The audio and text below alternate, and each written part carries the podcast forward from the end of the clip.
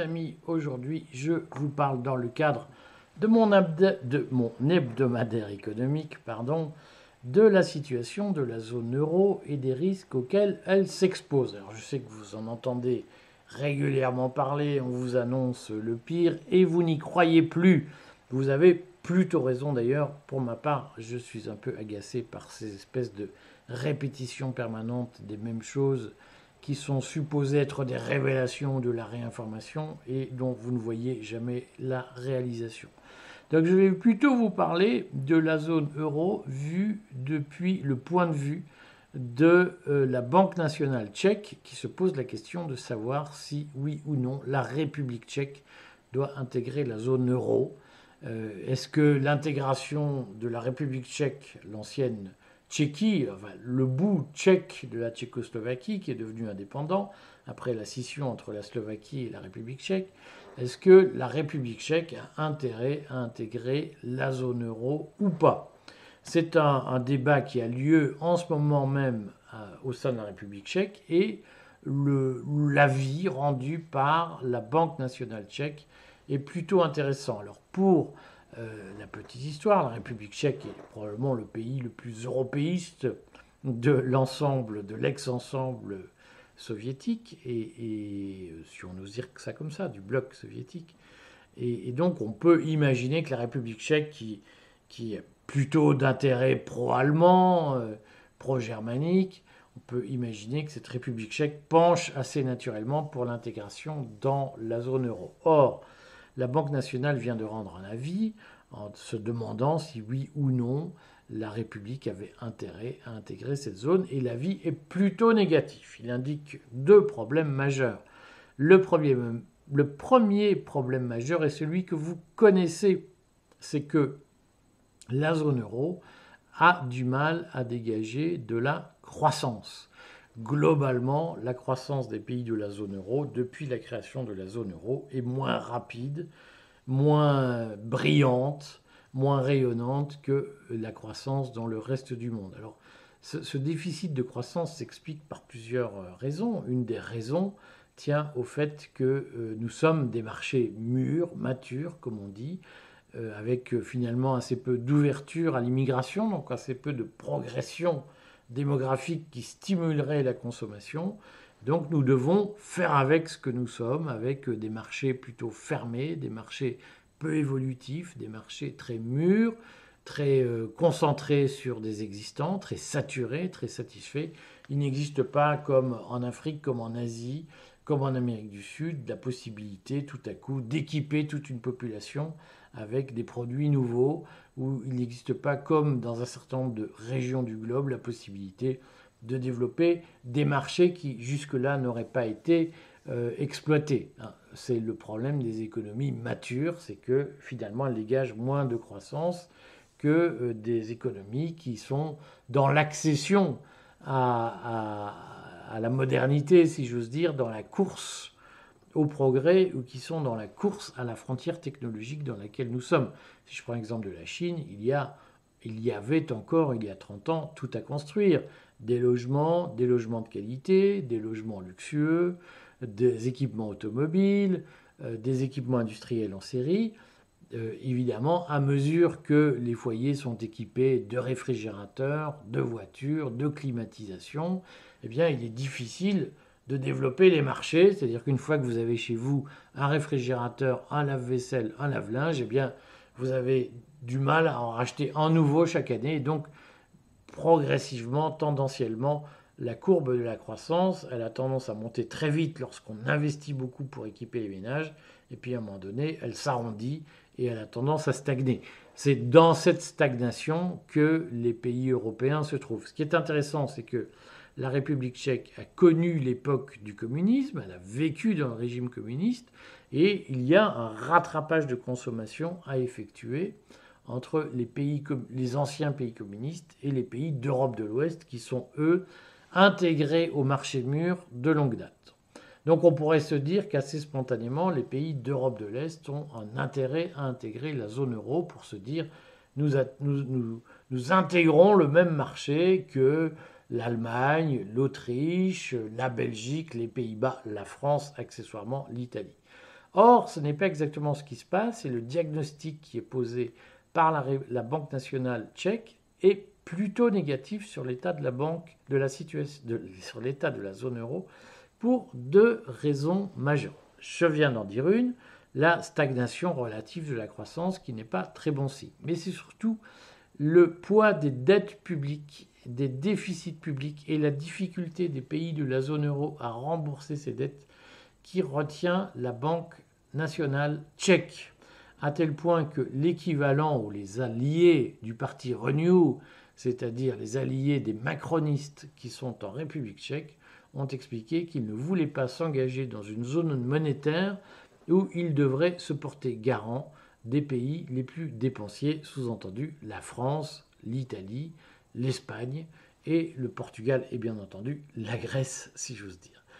Donc aujourd'hui, les macronistes de République tchèque considèrent que la zone euro présente un risque parce que la zone euro consiste à s'engager à rembourser les dettes des moins bons élèves. Et dans ce groupe des moins bons élèves, j'insiste, il y a la France qui adore s'endetter pour faire notamment des dépenses sociales. Je le redis, j'ai récemment, la semaine dernière, fait un article sur le poids des dépenses de protection sociale en France. Elles sont proches de 850 milliards d'euros et je les ai mises en rapport avec le budget du Pentagone aux États-Unis qui est d'environ 880 milliards de dollars. C'est-à-dire qu'aujourd'hui, la France est la première puissance mondiale en matière de dépenses de protection sociale, c'est-à-dire de collectivisation, de nationalisation d'une partie des revenus pour les redistribuer à des allocataires sociaux. Si la France utilisait ses dépenses de protection sociale pour créer une armée, eh bien, elle pourrait rivaliser avec la puissance des États-Unis et nous pourrions devenir la première puissance militaire mondiale avec les États-Unis, ex aequo, si nous renoncions à nos dépenses de protection sociale pour faire des dépenses militaires. Ça signifie quoi? Ça signifie que je veux bien qu'on nous explique que euh, aider euh, ceux qui ne travaillent pas est une mission sacrée euh, et un enjeu essentiel pour être une société digne de ce nom. Il est en fait que les ponctions fiscales et sociales, c'est-à-dire à la fois par l'impôt et par les cotisations sociales sur les salaires des actifs, sont en France devenues démesurées et créent un effet de découragement, c'est-à-dire que ceux qui travaillent payent essentiellement, travaillent essentiellement, et consacrent une part grandissante de leurs revenus, environ 50% de leur temps de travail, et utilisés pour financer les prestations à destination de gens qui ne travaillent pas ou plus. Et cette ponction sociale épuise les forces vives du pays dans des proportions telles qu'il y a un découragement général vis-à-vis -vis du travail dans notre pays, par exemple. Et on voit bien que si la France se considère comme une puissance régionale en toute chose, elle reste une puissance mondiale en matière de protection sociale, ce qui pose une vraie question sur le poids des dépenses de protection sociale dans notre pays. Mais cette question est à peu près interdite. On remarquera qu'il y a une espèce de délire collectif qui consiste à expliquer que nous sommes victimes du néolibéralisme, que l'objectif de la caste au pouvoir est de supprimer la sécurité sociale, quand bien même le contraire était écrit dans le livre de Great Reset de Klaus Schwab qui fait l'éloge des dépenses sociales et qui appelle au retour massif de l'État-providence. Malgré tout cela, on a un délire collectif, une légende urbaine qui se répand selon laquelle notamment Emmanuel Macron rêverait de supprimer la sécurité sociale et rêverait de supprimer fortement les dépenses sociales, alors qu'il est probablement l'un de ceux qui les a le plus augmentées. on voit bien euh, cet effet d'avachissement de l'opinion publique en France qui consiste à demander toujours plus de dépenses de protection sociale, toujours plus de protection, après pourtant avoir subi l'autoritarisme de la caste qui s'est servi du Covid et de la protection contre la pandémie pour asservir les peuples, pour diminuer les libertés et pour imposer des mesures tyranniques qui ont complètement épuisé nos droits fondamentaux. Donc dans cet ensemble, nous avons un sujet, c'est que euh, aujourd'hui, la zone euro, euh, contrairement à ce qu'on dit, n'est pas une zone de, de néolibéraux ou d'ultralibéraux qui veulent instaurer la loi de la jungle. Personne ne sait ce qu'est la loi de la jungle d'ailleurs, mais la zone euro est devenue un repère de dépensiers, de partisans de l'État-providence, du pain et des jeux, c'est-à-dire comment acheter la paix sociale, comment acheter la tranquillité publique à coût d'allocations, d'aides en tout genre, de dépenses de protection sociale, financées grâce à des ponctions grandissantes sur le dos notamment des jeunes générations qui se retrouvent sur le marché du travail et qui n'ont d'autre choix que de consacrer la moitié de leurs revenus au financement de la solidarité vis-à-vis d'un reste de la population qui ne lui est pas toujours reconnaissant. Dans ce cadre, il y a tout à penser, tout à craindre, pour diront certains, que la République tchèque ne souhaite pas intégrer la zone euro, que la République tchèque explique que l'avenir de la zone euro est trop incertain pour que la République tchèque abandonne sa monnaie nationale et adopte l'euro. Ce sera un signal extrêmement fort à suivre. On verra dans les semaines qui viennent, puisque vous savez que au mois d'avril doit se tenir un sommet en Belgique sur l'élargissement de l'Union européenne à l'occasion du 20e anniversaire, de, ou 25e d'ailleurs, 20e anniversaire de l'élargissement de l'Union européenne aux pays de l'ex-bloc soviétique, eh bien, dans ce cadre-là, il devrait y avoir un certain nombre de réflexions sur l'élargissement de l'Union et sur la réforme de son système de gouvernance, avec notamment la préparation, qui ne sera pas évoquée en avril, mais qui sera évoquée, je l'ai déjà dit à, à plusieurs occasions, qui sera évoquée au deuxième semestre 2024, c'est-à-dire après les élections européennes, il y aura des réflexions sur l'évolution de la gouvernance européenne et notamment le passage à la majorité qualifiée dans le cadre des décisions du Conseil européen. Si vous ne savez pas ce qu'est le Conseil européen, reportez-vous à ma vidéo L'Union européenne pour les débutants, débutants sur cette même chaîne où j'explique ce qu'est le Conseil européen. Mais aujourd'hui, le Conseil européen a un problème, c'est que chaque pays a sa voix. C'est le résultat du, compromis de Luxembourg. Si vous ne savez pas ce qu'est le compromis du Luxembourg, reportez-vous à la vidéo que j'ai faite L'Union européenne pour les débutants. Donc dans ce cadre, l'Union européenne, dans le cadre de l'élargissement, l'Union européenne devrait renoncer au compromis de Luxembourg et généraliser la technique de la décision à la majorité qualifiée en transformant à cette occasion la Commission européenne en un exécutif européen, c'est-à-dire en un gouvernement supranational qui renverra aux oubliettes progressivement les États-nations, les États membres, comme on dit, par exemple la France. Donc, dans ce grand mouvement de développement du niveau supranational européen de cette espèce de gouvernance mondialisée et désincarnée qui se prépare essentiellement après les élections. Ne vous faites pas avoir euh, aux élections, votez et puis votez contre ce projet de disparition de la France si vous êtes contre. Eh bien, dans ce grand projet, il existe euh, une intention qui est de généraliser une gouvernance supranationale.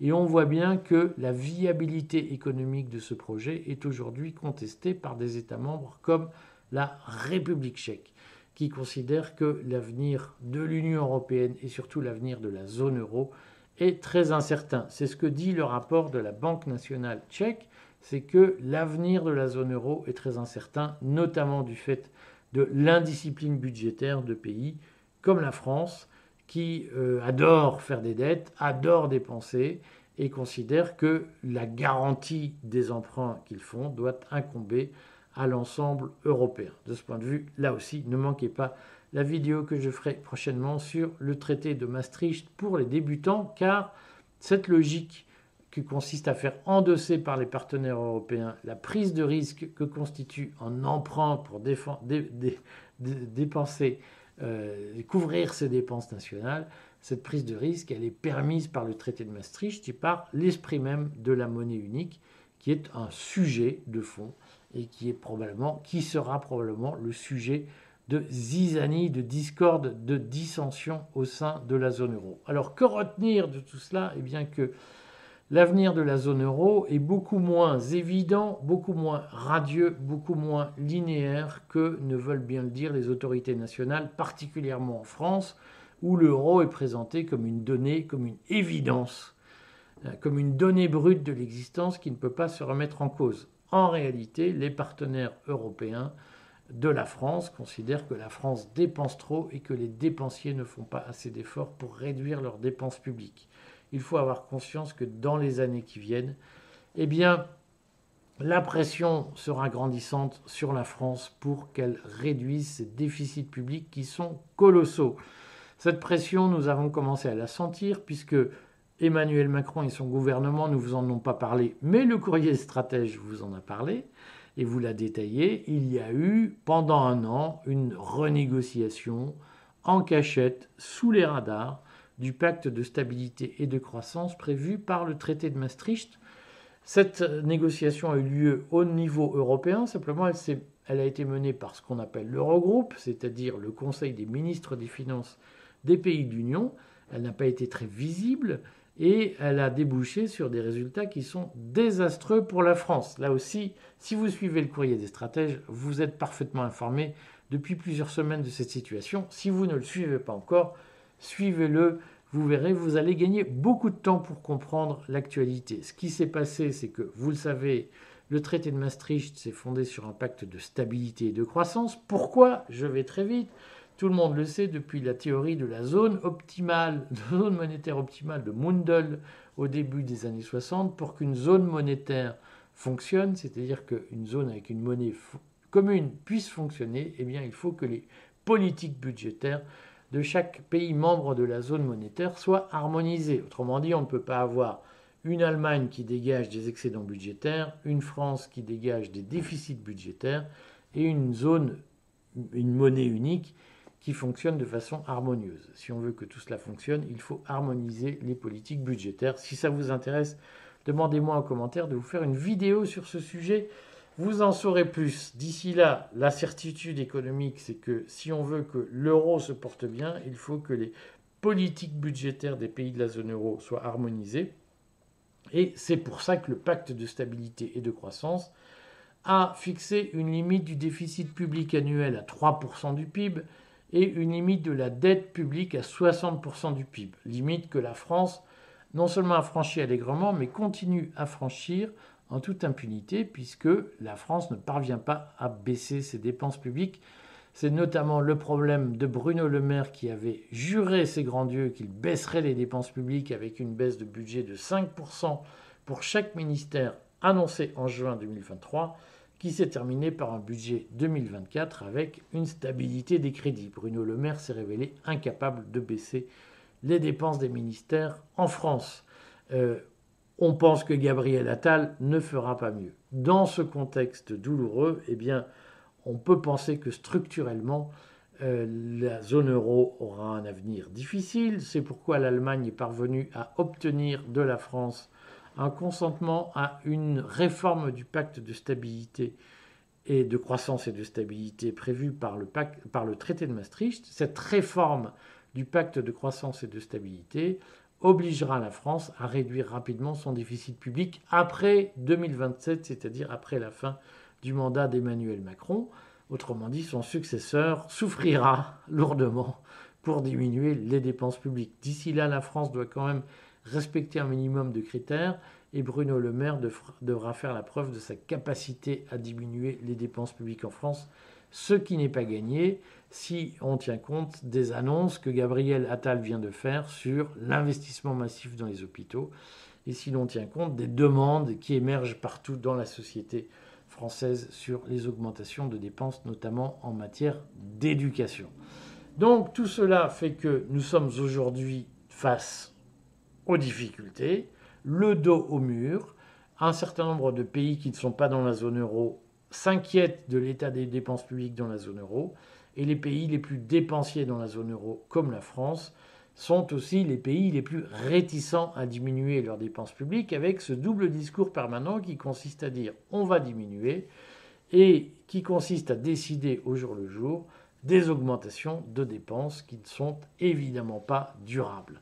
Face à toutes ces difficultés, eh il faudra tôt ou tard trancher sur l'appartenance ou non à la zone euro.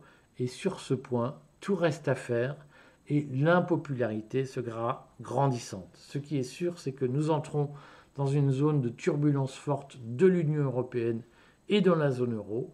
Et cette turbulence forte n'est pas annoncée par les complotistes, elle est annoncée par les banques nationales, les banques centrales des pays qui n'appartiennent pas encore à notre zone monétaire. Réfléchissez-y bien, car cela signifie que dans les mois qui viennent et probablement les années qui viennent, les arbitrages budgétaires seront particulièrement douloureux pour les gouvernements qui vont se succéder en France, qu'ils soient proches de la majorité comme celui de Gabriel Attal, ou qu'ils émanent après une dissolution possible de l'Assemblée nationale, de l'opposition actuelle, y compris de celle du Rassemblement national.